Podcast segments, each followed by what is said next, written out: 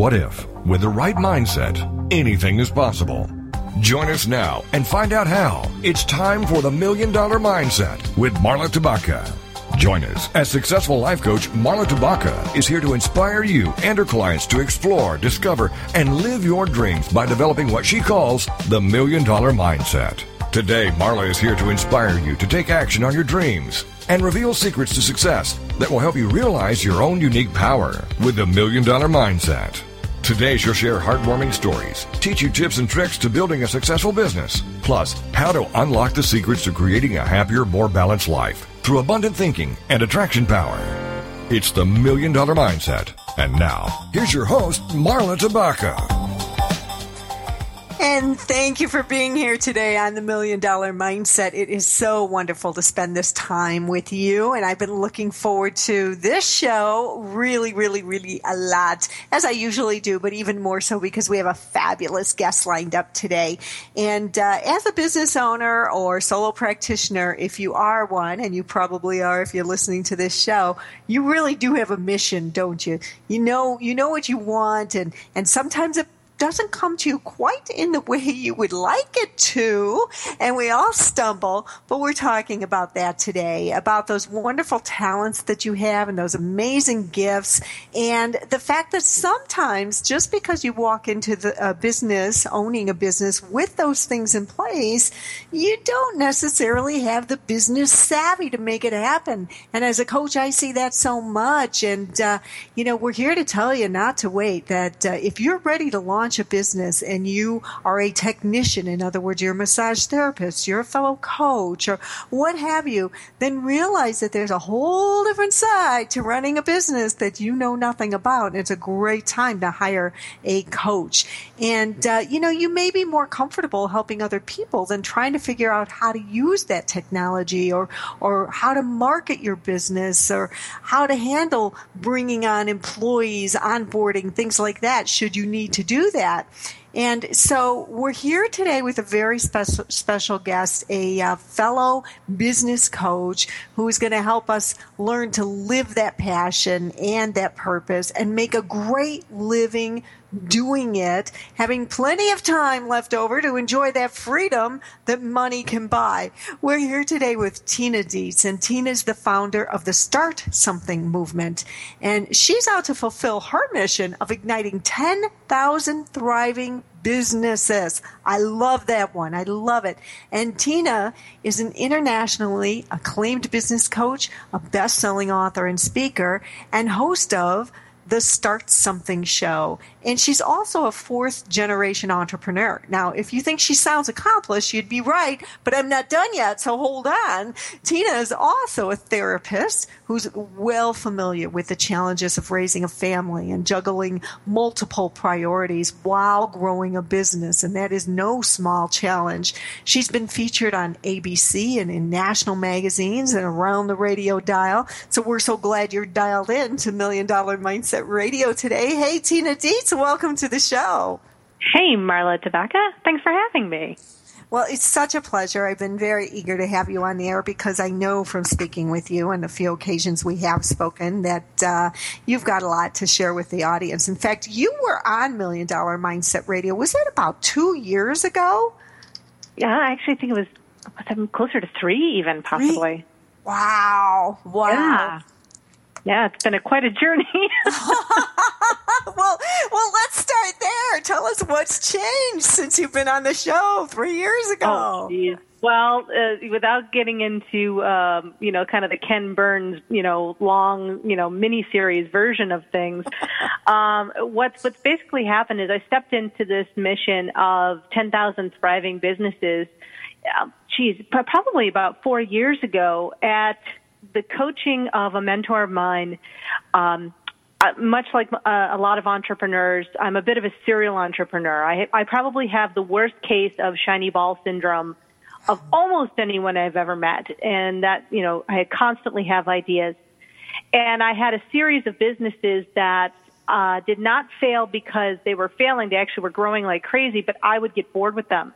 And I had a mentor at the time who told me that I needed to create something so large that I couldn't possibly do it myself, and I couldn't possibly, I may not be able to fulfill that goal or mission in my lifetime. And that is where 10,000 Thriving Businesses was born, not just from the business standpoint of it, but also in taking a look at the social, the family, the impact of what that would really mean for the world. And, you know, it's something that really moves me on a lot of levels, because even beyond all the business stuff, for me, business is an access point, and small business owners are the movers and shakers of this world. But for me, my kind of super secret mission inside of all of this is to impact families and future generations. Mm-hmm. So it's a lot of levels to it. So that's what I've been working on for the past several years. And in and amongst all that, we did some crazy things like move to Costa Rica and all kinds of stuff.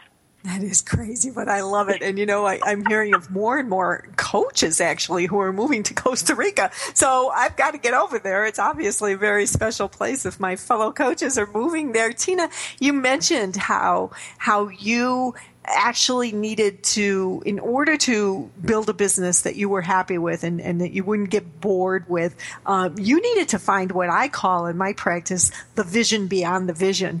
And you identified that your business is the vehicle, and that there's always something so much bigger, so much more than just running a business. And how was there a process that you went through to really get a grasp of that? How did you understand that you needed, for your satisfaction, you needed to jumpstart, you needed to ignite 10,000 businesses? Well, you know, it was a matter of putting myself into my own training and development, you know, which I've done a lot of over the years. You know, a lot of folks who I talk to who want to start businesses or kind of at that beginning of that personal development journey. Maybe they haven't gone to courses or seminars. Maybe they haven't worked with a coach before. And the truth of the matter is that especially for solo entrepreneurs, but really for anyone who is in this conversation of what does it mean to be successful beyond money, like including money, but also beyond money, to have this sense of life satisfaction, to have a family and relationships that are close, and all these things that a lot of people, you know, say they want, free time, the well-being, all of that. You know, a lot of the work done on an internal basis with help.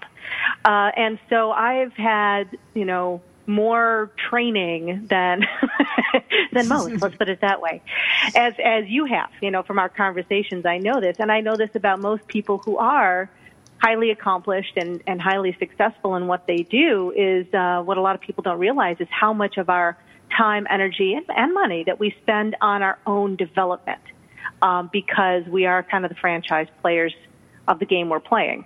But going back to your question about, you know, how did the mission come?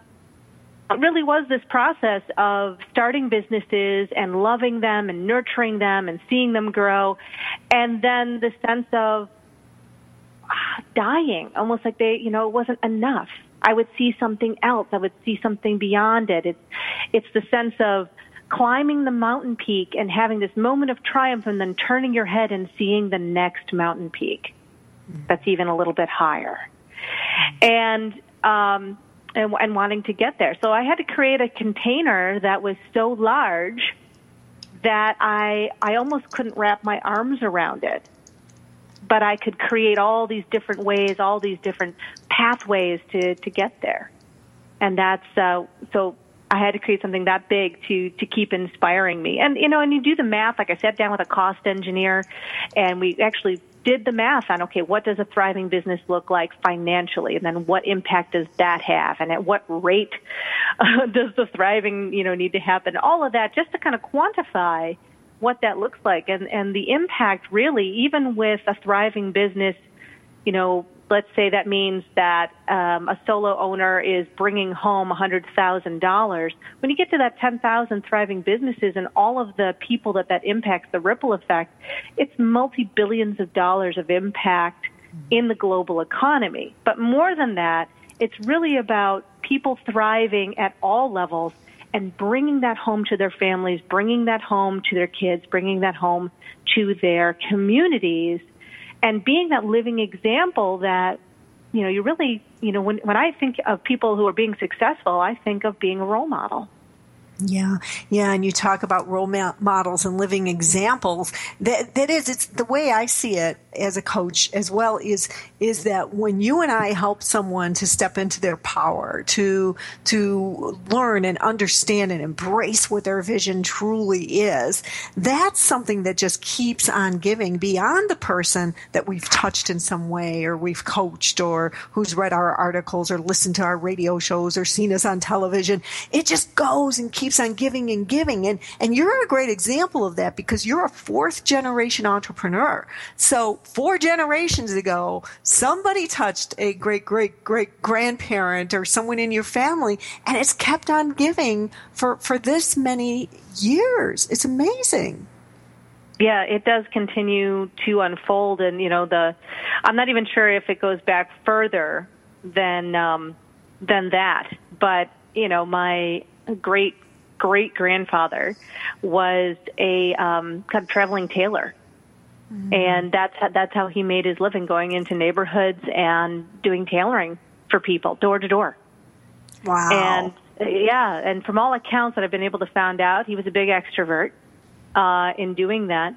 And then my grandparents also owned a coffee shop, a cafe, a little diner. And then I grew up inside of my parents' business. They sold wood-burning stoves and fireplaces, of all things. But we lived inside the business. We lived upstairs, and the business was downstairs. So I started going to trade shows. I started answering phones when I was 4. I started going to trade shows when I was about 6. So it's always been water to the fish for me all these years. And yet you've worked... Have you worked in large companies in the past, or have you worked with large companies in the past? A little bit of both. I did actually dabble in working in corporate, in banking, on the information technology side of things briefly, and in human resources briefly, and got the lay of the land there. But my background and training is as a therapist, and I actually didn't think I was going to be an entrepreneur because I saw what my parents went through in a bricks and mortar business, not having any mentoring, not just kind of figuring it out as they went. They had a very successful business. Tina, we're actually going to go into our first break already, and we'll be right back with Tina Dietz. Stay tuned.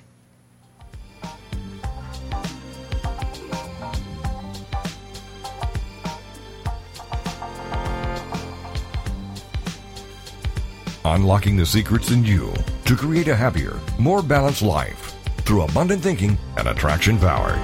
It's the Million Dollar Mindset with Marla Tabaka. And we'll be right back after these. This is Uncommon Sense for Leaders, a forum for exploring leadership from the intellect, the heart, and the spirit. Whether you're a leader now or aspire to be a leader in the future, you owe it to yourself to learn about the big ideas that have shaped the careers of compelling communicators, masters of influence, and highly effective leaders. Uncommon Sense for Leaders. Tune in to hear thought-provoking ideas on every aspect of leadership. You can expect dynamic discussions with special guests, quick tips you can apply immediately for better results, and the tools you need to take you from where you are to where you want to be as a leader. Are you ready to crack the code for achieving unprecedented results? Then join the host for Uncommon Sense for Leaders, Catherine Carlisi, every Wednesday at 3 p.m. Eastern Standard Time, right here on the All Business Radio Network.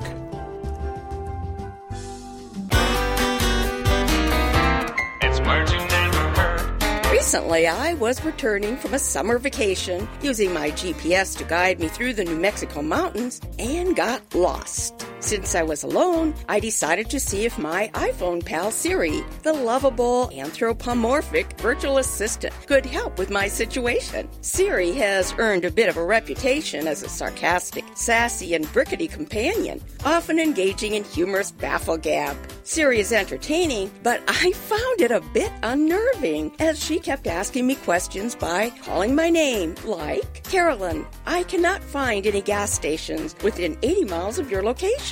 Or, Carolyn, there are no hamburger restaurants near here. What's a word for feeling your thoughts are being stolen?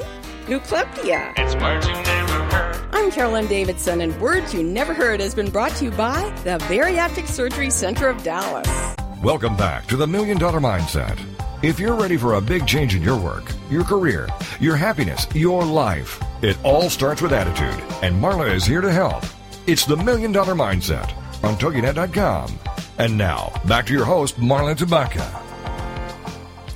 And I hope that you'll visit me over in Inc. Magazine online, and you'll find me at inc.com/author/Marla-Tabaka. And I posted a piece this morning, an article on failing to do well with failure and four reactions to failure that won't serve you well, and how to turn those around, how to keep an eye open to see if you're dealing with what you see as failure well, and really turn it into a benefit. So make sure to check that out at Inc.com. Just search for Marla Tabaka.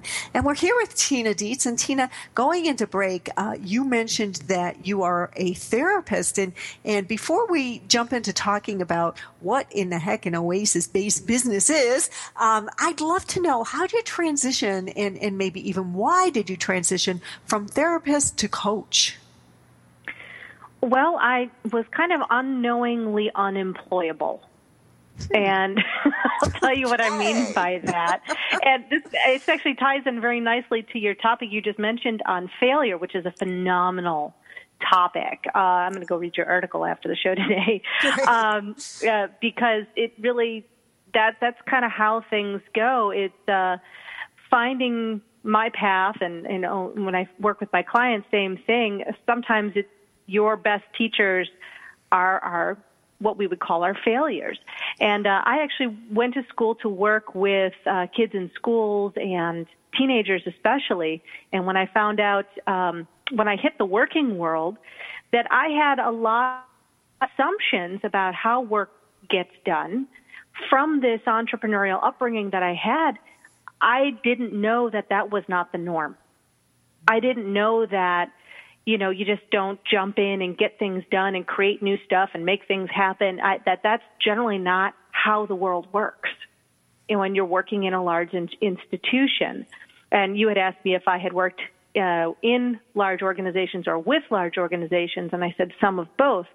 And besides some brief experiences I had in the corporate world, I worked a lot for large educational institutions, colleges, universities, and also K through 12 schools. And what I really found through the entire experience is that if I didn't have autonomy, if I didn't kind of have the reins to mold a project, then I really wasn't happy.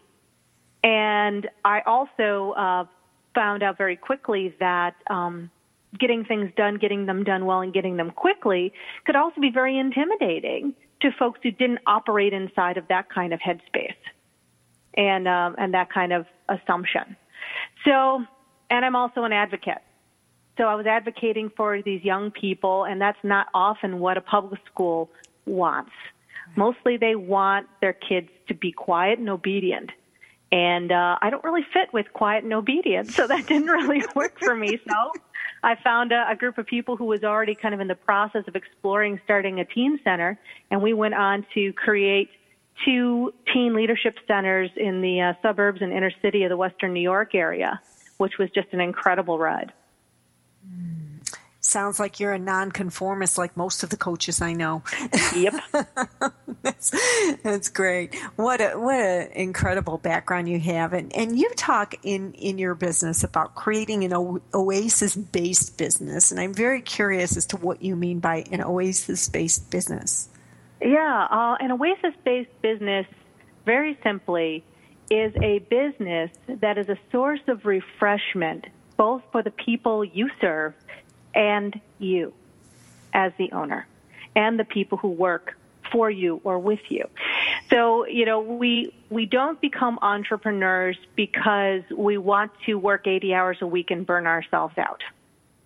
But right. We're willing to do that in order to work for ourselves and to have that creative control many times. But it doesn't have to be that way. And this kind of points back to one of the points about my parents, is that I hadn't thought I was going to start a business or run a business because I saw the level of burnout, especially for my mom. when I was growing up. And I could not imagine living my life that way and also being tied to something that would have me in one place for 40, 50, 60 hours a week, waiting for somebody to walk in the door.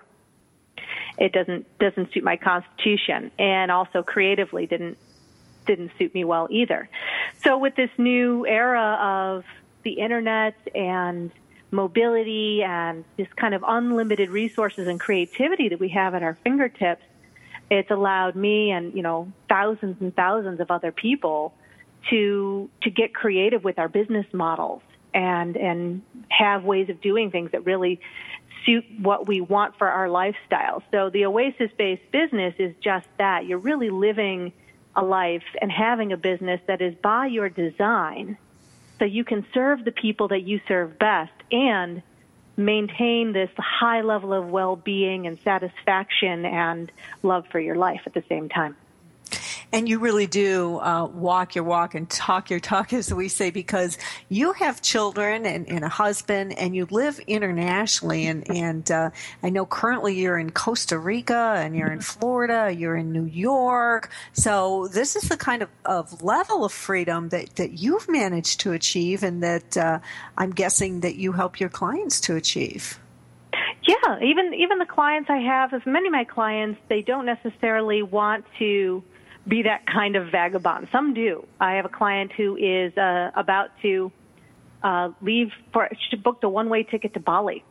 Mm-hmm. And she's headed to Bali and then to Costa Rica and some other places. And she really has embraced this incredible travel lifestyle and blowing up her business. It's awesome. And then I have other folks who are, you know, chiropractors, massage therapists, real estate agents who are creating that freedom inside of this beautiful container they have of their community. So it's really about the freedom and what freedom means to you and what success means to you, so that they can have it how they want it. Mm-hmm. And that's, for me, that's one of the most important questions I can ask my clients right at the onset, because, you know, one of the questions on my intake form is success means many things to different people. What exactly does it mean to you? And also, you know, how do you know when you've achieved it? And I have found across the board that at least in the top three, even usually I would say number one value of entrepreneurs is freedom. And that's what you teach people to gain. Yeah, completely. Do you find too that, you know, what people think should be their primary motivator is often not their primary motivator? Like, you know, mm-hmm. It's funny. Yeah, it is funny. They come into coaching and for instance, it may be all about the money and all about finding the next clients. And as soon as they let go of that resistance and that fear, they discover that vision beyond the vision that you and I have talked about, that you've so wonderfully claimed for yourself. And that's when things really get moving. Exactly. Yeah. Or they're embarrassed that money isn't their prime motivator. Uh-huh. Yes. You know, and it actually is kind of stopping them from moving forward. Yeah. So, yeah, it's getting to the root of it. Yeah, it really is. It's such amazing fun. So what do you see in your clients and the people that you're acquainted with in business? What do you think stops people commonly from developing the lives that they want to create for themselves? You know, it sounds simplistic, but it really boils down to fear. Mm-hmm. Right. It really boils down to fear in one way or another. Fear in creative people often manifests in resistance of one kind or another. And it could be, you know, everything from this isn't the right time to sometimes it's I don't have the money. Sometimes people really don't have the money. It just depends. A lot of times it's a time conversation, or I'm not organized enough. A lot of times it shows up as an I'm not enough conversation, but it boils down to fear. And there's one of my favorite books is The War of Art by Stephen Pressfield. Are you familiar with it? I have not read it, but I will. Oh, it's so brilliant. And it's a fast read, too, which makes me even happier because I'm not a big nonfiction person.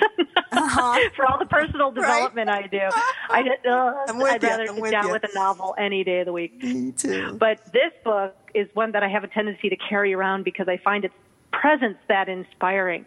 And he was the author who wrote The Legend of Bagger Vance and some other best-selling books, very well-known author. And he talks about, you know, this resistance and what we have to do as creators. Because most business owners are creators of one kind or another to deal with our own level of resistance. And even our stories about how things should go, like when you own your own business, it should be, well, if you're living your purpose, quote unquote, you can see my air quotes, then it'll all flow. And if you do what you love, you'll never work a day in your life. Well, yes and no. There are days when it's a slog. There's days when it's, you know, not pretty. Empowerment isn't always pretty. And yet we have to work with ourselves so much. And a lot of that actually is surrounding yourself with things in your life that kind of pull you into it, whether you like it or not. And that's why when people say, you know, you got to have a tribe of like-minded people, or it's important to have a coach or an accountability buddy, that all goes to that same conversation of your environment creating the conditions, let's say, sounds very clinical, the environment creating the conditions where you basically can't get away with anything. It requires you to grow and requires you to get stuff done. Mm-hmm. That's part of the Oasis, too. And you have a tool that you've developed, and I believe you call it the Perfect Day Planner Pack. Tell us about that. Tell us about it. Well, the Perfect Day Planner Pack evolved from an exercise I created a number of years ago called the Perfect Day Exercise, and I kind of brought together some of the psychology and also the neurology. Brain science is very important in the science of success.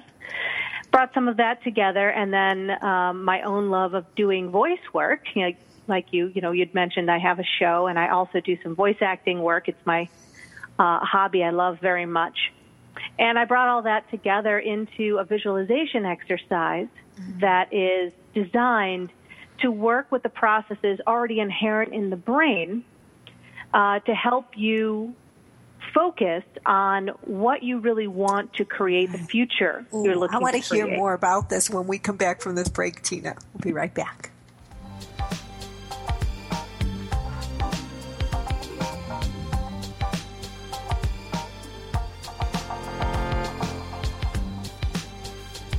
Unlocking the secrets in you to create a happier, more balanced life through abundant thinking and attraction power. It's the $1 Million Mindset with Marla Tabaka, and we'll be right back after these. Homeschooling? Have questions? Get your pen and paper ready. It's the sociable homeschooler, Vivian McNinney. Fridays at 5, 4 Central on Toginet.com. After a handsome blue-eyed Texan fell in love with Vivian at the Victoria Station in London, she found herself at DFW Airport with a tiny suitcase and a snazzy little duffel bag. Well, 25 years later, she is now happily married to that blue-eyed cowboy. They have 4 grown children ages 24 to 18 who became willing guinea pigs when she unwittingly stumbled upon the world of homeschooling. Wildflower Academy flourished for 15 years. They survived and thrived, and you can too. Vivian will be covering a wide range of issues that face homeschoolers. What do you do with kids in the summer? How to set up your one-room schoolhouse? How obedience is paramount? And what to do with those snakes? Plus, she'll be sharing ideas and insights that she gleaned from other homeschoolers. So join us for an engaging hour with the sociable homeschooler, Vivian McNinney. Friday afternoons at 5, 4 Central on Toginet.com. Goals, objectives, business and action plans. How important are they for me to manage? Whether you're an executive, entrepreneur, or maybe you're just someone looking to advance your career and want to be confidently prepared for your future, business and life coach Carmen Carroza can help you remove obstacles and move forward in the right direction. Carmen is known as the real world coach for a reason. His no-nonsense style, along with an innate ability to form connections with people, gives you a unique opportunity to see higher and further than ever before. We live and work in an ever-changing, complicated world that can leave us with questions about every decision we make. Join host Carmen Carroza, business and life coach, on Forward Motion every Monday at 2 p.m. Central, 3 p.m. Eastern. You will realize dreams and aspirations you thought were out of reach. Welcome back to the Million Dollar Mindset. If you're ready for a big change in your work, your career, your happiness, your life, it all starts with attitude, and Marla is here to help. It's the Million Dollar Mindset on Toginet.com. And now, back to your host, Marla Tabaka. And I love being here with you every single Monday from 2 to 3 Eastern Time, but I also enjoy speaking with you in social. So please head on over to especially Twitter and Facebook. I'm especially active on those two platforms, and you'll find me under Marla Tabaka at both, at Marla Tabaka on Twitter, and my page is Marla Tabaka on Facebook. So let's connect. I look forward to that. And we have Tina Dietz with us here today. And Tina, going into break, you were talking about one of my very, very, very favorite topics, and that is the brain science behind making it all happen, and how your Perfect Day Planner Pack gets into that and helps people visualize that perfect day. Tell us a little bit more about that. Well, the perfect day exercise is neurologically tuned, and when you do visualization exercises, there's so many brain structures that get activated, and that's what makes it so powerful. And Marla, you and I could probably spend days and days and days talking about the neurological aspects of things, because it's fascinating. And we're these beautifully complicated and gorgeously designed beings. And we have this machinery, this incredible machinery in our heads and our whole bodies, really. And when we're talking about activating these innate brain structures that help us, we do that through stories. We do that through visualizations. And we often do it through repetition, because the same processes that we use to create memory or that we use to create habits, we can use intentionally. And use intentionally through exercises like the Perfect Day Planner Pack. So you do the Perfect Day exercise, which allows you to create a very visceral, very embedded vision of a full day in your future 5 years from now.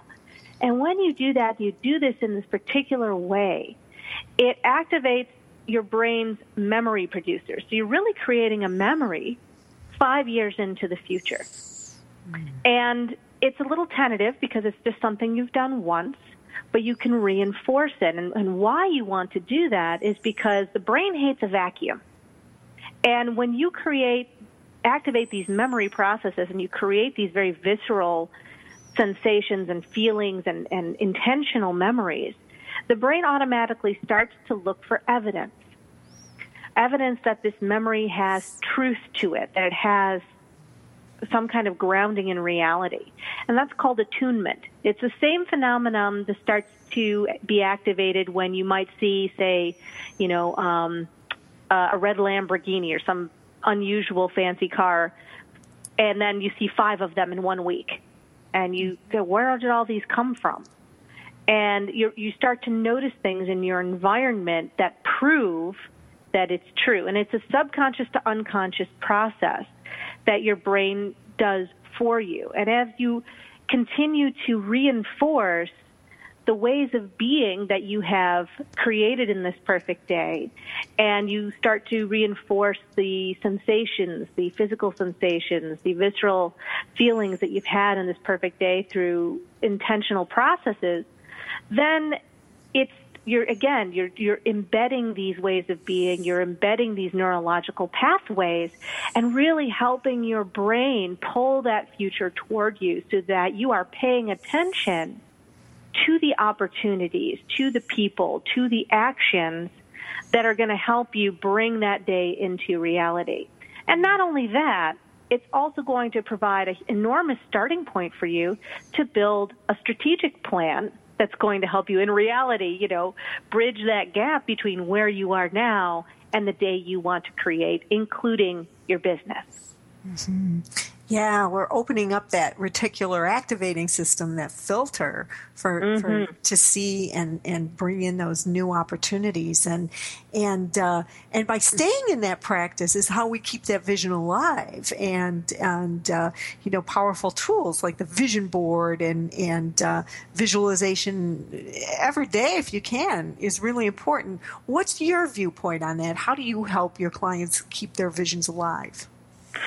Well, one of the most important things to keep your vision alive, I love all the repetition and the habit building and even visual cues like a vision board, but I think what's even more powerful, and this is actually is part of the Perfect Day Planner Pack, is a challenge. It's a comfort challenge. It's a leadership challenge, and it also helps accelerate bringing your perfect day into reality.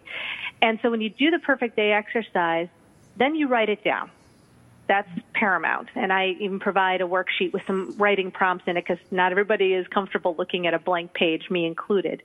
But then what you really want to do with that perfect day is to share it. And so the bonus round, the challenge, is to share your perfect day with at least 30 people. Mm. Email it out, share it on social media, share it with your kids, your spouse, your friends, whatever. And that starts to create some reality in the world. Now you're speaking it. Now you're sharing it. Now you're giving it some reality. And that opens you up and opens other people up to contributing to you. And it's really funny because it's often a big challenge for folks to be that vulnerable. But to be a leader, to step out and say, I want this, is something that we have to start to develop some muscle in. And this is a great way to start doing that. I've had some pretty cool stuff happen out of people sharing their perfect day. It's pretty neat. I love that. And so is this something that our listeners can find on your website, or how do they access it? Yeah, it's part of the free membership of being a superstarter at the startsomethingshow.com.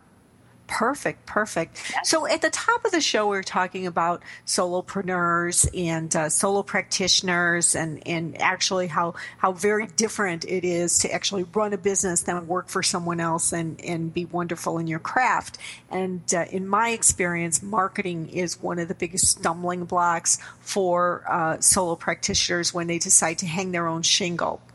How do you address dealing with the marketing mysteries when someone's naturally trying to do it all by themselves? Well, yeah, marketing is one of those things that it depends on how the person's approaching it and what their experience or thoughts are. So, I mean, you and I both know a lot of times marketing gets collapsed with sales.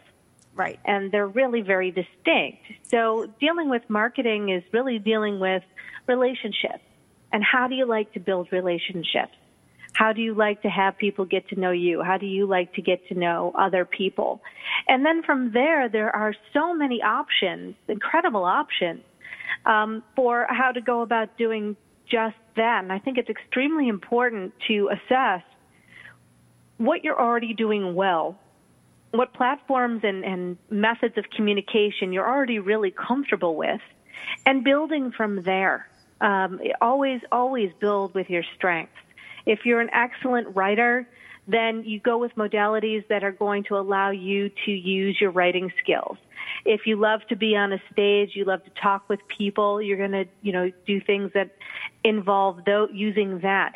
Trying to work against strengths is so counterproductive, especially when you're looking to build momentum. And then, and once you kind of have your avenues mapped out, I use something called a marketing wheel with my clients.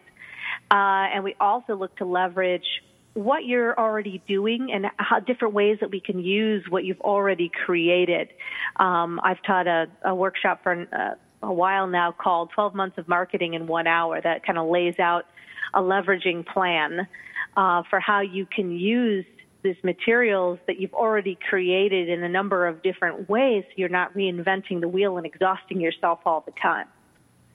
And then, of course, there's outsourcing. There's that too. Outsourcing. Now, let's go on to that topic, because that is when I do work with a solo practitioner or solopreneur, that is a complaint I hear all the time. A, I can't afford it. And so we have to give them the formula to be able to afford it, to understand the importance of it. But also then no one can do it the same way I do. You know, they're just not going to care as much as I do. We're eager to hear what your answers to that are. I think it's I tend to approach things from a training standpoint, much like anyone would approach learning a martial art or learning how to run a marathon. My coaching approach is very much similar to that, where I'm looking at my client's strengths, I'm looking at the goals that they have, I'm looking at their level of performance, and looking to fill in the gaps with support around that and, you know, help raise them up as we go with this building their internal muscles as well as the external muscles of working with other people, getting the word out there, being in, you know, having their voice out in the world and their work out in the world. And with outsourcing in particular, if someone's really resistant to getting started with that, I usually have people experiment with non-critical tasks that are small, that are inexpensive, usually something on Fiverr, something of the like, to just get folks comfortable with the entire idea of hiring someone and seeing what it's like, but not making it so that it's something, well, so for example, you know, hiring somebody to on Fiverr, just seeing what's interesting to them, and getting an ebook cover done for a book they haven't even written yet. You know, just to have that experience and spend, you know, $10, $5, $10 on having that done or having some social media posts written for them or something of the like, just to get in building this muscle of outsourcing, editing a video they may have shot. And maybe they like the video, maybe they don't, but you're only spending $20 or $30 on the editing. And then you get to know how you are as a manager, which for most people is a whole other set of muscle building that they may not have had. And everyone has managerial styles. Most of us, if we haven't managed people, we don't even know what our managerial style is yet. So again, that's something you grow into. Mm-hmm. And we only have a few seconds before break, but you mentioned Fiverr. Any other resources that you favor? A lot of word of mouth. I ask for referrals constantly, especially from colleagues on Facebook groups. Mm-hmm. Yeah, definitely. And Fiverr, if you're not familiar with it, is Fiverr.com, Fiverr.com. So check that out. That's you've got to weed through a lot, but you can find some really, really talented people there and very inexpensively, as you had mentioned. So when we come back from this break, we're going to talk more about marketing and perhaps some multiple streams of income topics. We look forward to seeing you on the other side of this break.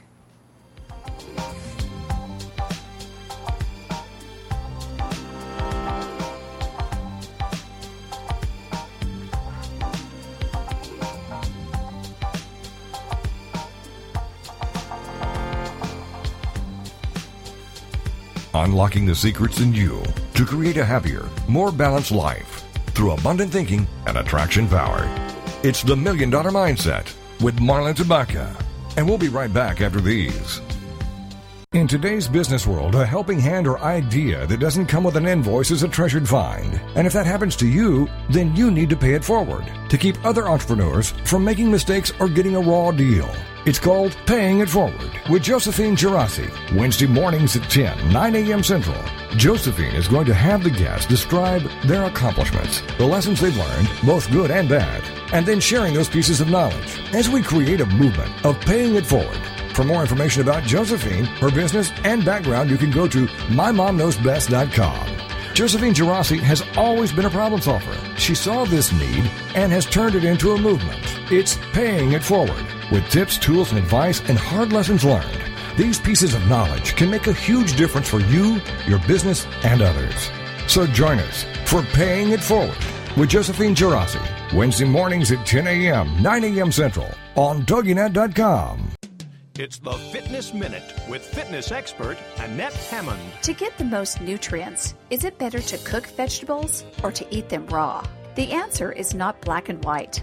some nutrients in vegetables like tomatoes are actually enhanced during the cooking process. A study by Cornell University found that heat increases lycopene levels and makes it easier for the body to absorb this vital antioxidant. But research from Food and Nutrition Science found that raw vegetables contain higher levels of antioxidants.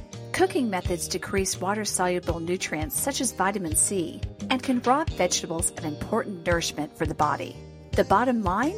Whether vegetables are cooked or raw, you'll get more benefit and nutrition from the vegetables you eat than the ones you don't. Consuming 5 to 9 servings of vegetables a day is the best approach. For the Fitness Minute, I'm Annette Hammond. Welcome back to the Million Dollar Mindset. If you're ready for a big change in your work, your career, your happiness, your life, it all starts with attitude, and Marla is here to help. It's the Million Dollar Mindset on TogiNet.com. And now, back to your host, Marla Tabaka. Thank you so much for joining us here today with Tina Dietz. And Tina, going into break, we were talking about marketing, and it led me to think about entrepreneurs who are actually multiple business marketing. So they may have a business inside of a business or a secondary business, and they're attempting to create multiple streams of income. What are your opinions on small business owners having multiple income streams? Well, like I said earlier, I have a bad case of shiny ball syndrome and, idea overwhelm as any entrepreneur out there. So I'm constantly managing myself around, I've got this great idea and I can see how everything is going to map out.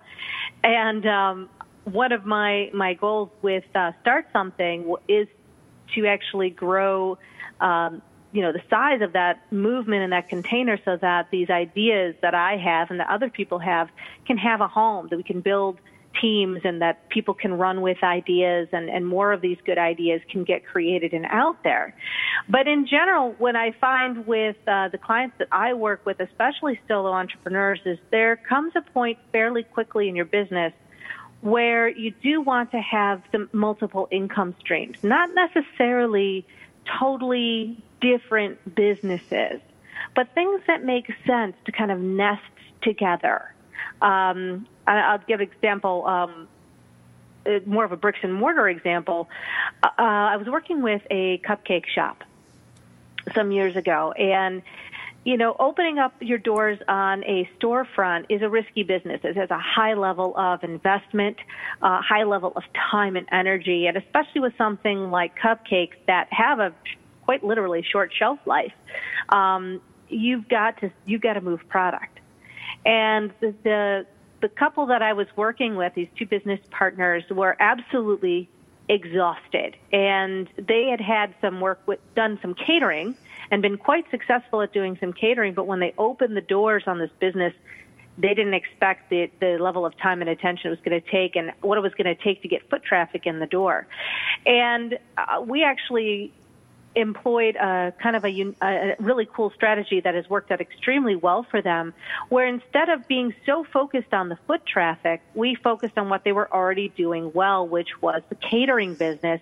And we built out 3 income streams that really only kind of had to do with getting people in the door for their storefront. One was increasing their catering events for not just weddings, but also baby showers that were off-site. The second one was to bring people in for events, not just foot traffic, but actual events at their shop, including birthday parties, other events. We did a really cool Men in Cupcakes event that was super cool. That sounds great. They made beef cakes, everything was great. And then the third one was corporate, and actually corporate gifts and corporate giving. And it worked out extremely well for them and snowballed into way more foot traffic.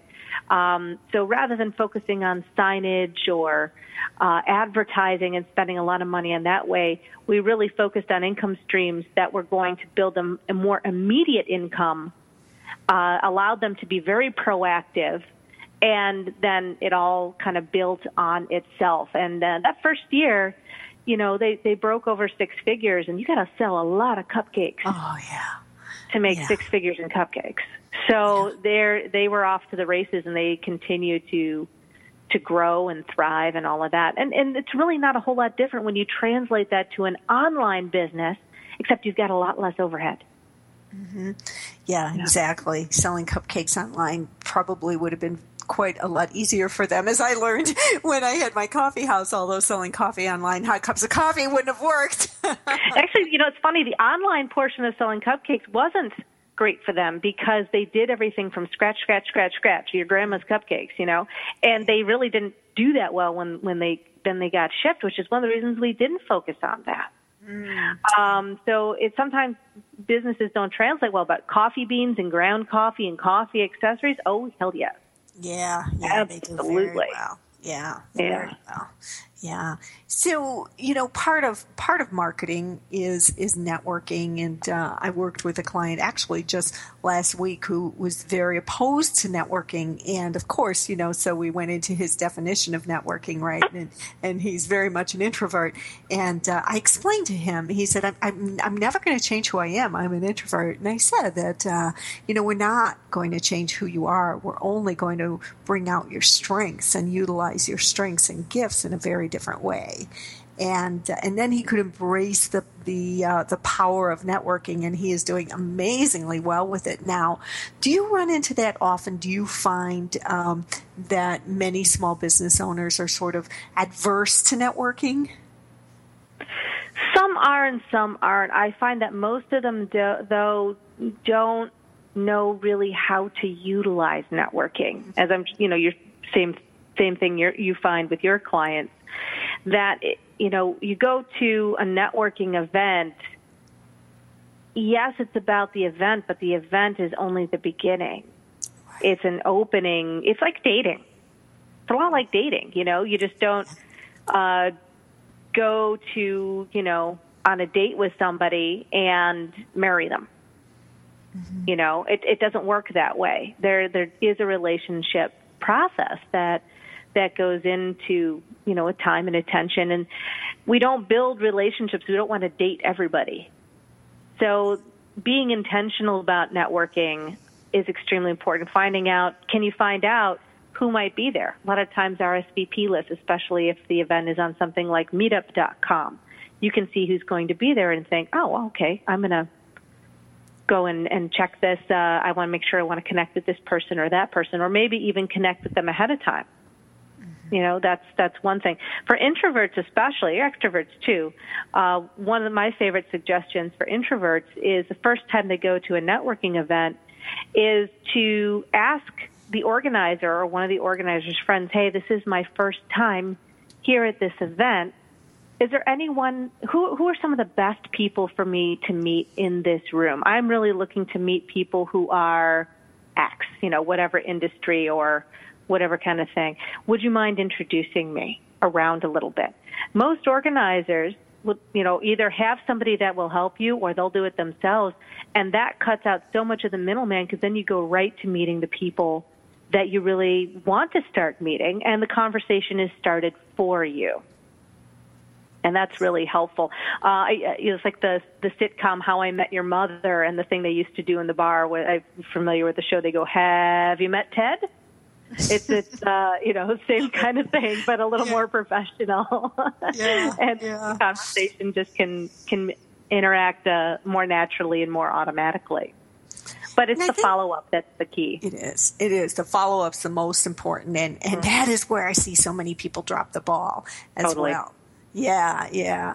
And I think it's important to identify your favorite ways to network as well. It doesn't necessarily mean going to networking events. It can mean a lot of things. I mean, my goodness, I use my radio show to network. It's a great opening, right? Hey, do you want to be on a radio show? Absolutely. Right. And you know, I love the social media platforms, and people say, oh, you don't get business on social media. Well, I'll tell you what, I probably get about 50% of my business from social media. So that's fabulous. Yeah, it really is, because you're creating those long-term relationships, and you're having that conversation, and it may not be as speedy as meeting someone at a networking event, but you can cultivate so many more relationships when you get into multimedia and into social media, and multimedia. Oh, completely. I do this crazy thing here every so often. I will individually email, and I have the process for, cutting down the amount of time it takes to do this. I'll individually email all the folks on my LinkedIn list or a segment of them and see if they, want to have a chat about what they're doing and collaborating on, and I'll explain a little bit about what I'm up to. And I end up getting to connect much more deeply with the folks on my LinkedIn list, and that usually ends up either in clients or joint venture opportunities or me providing resources, which is always awesome, or clients. Yeah. Yeah. And I just love LinkedIn because there's this sort of, an assumption, basically. There's this trust that's built just merely by being connected to somebody. So it just paves the way so beautifully, simply because you're connected. Yeah. I love it. So we just have a couple of minutes here left in the show, and this has just been so much fun, Tina. Thank you so much for being here today. And I know that you have some programs that I'd love our listeners to hear about, and a website called YourBusinessOasis.com. Tell us a little bit about what we'll find there. Well, YourBusinessOasis.com is part of Start Something, and what it is just a... I had so many questions from folks about how we freed ourselves up with time-wise, freed ourselves of debt, freed ourselves from this kind of 9-to-5 rat race, and moved to Costa Rica and all of that. That I sat down and it was my most popular teleseminar ever. I did a 1-hour free class outlining the 5 principles. It's very principle-based that we use to create that lifestyle, to create time and money freedom. And because I really wanted people to have all of that. So I turned that into a downloadable class for folks, and it sells absolutely nothing. It is a 1-hour mini course, and it's got exercises and things you can do and all of that to help create yourself some momentum and understand what's necessary to create that kind of life and that kind of business. So if you go to yourbusinessoasis.com, you can get that for free and download it, and you'll be off to the races. That's fabulous. Thank you. That's a wonderful gift. And where will we find you in social media? Oh, good Lord. If you Tina Dietz, you'll find me almost everywhere. Almost everywhere. So social media, Twitter, I'm on @Tina Dietz. On Facebook, the Facebook page is actually 10,000 Thriving Businesses. Google+, of course, and LinkedIn. And if you're connecting with me and for some reason don't respond, send me a little note. Let me know how you heard about me, because I get a lot of requests and to connect. And I don't take everybody because I'm judicious about who I connect with. Yeah. So send me a little note. Thank you so much for being on Million Dollar Mindset Radio, and I encourage you all to tune in to Tina's show, the StartSomethingShow.com. We'll see you next week.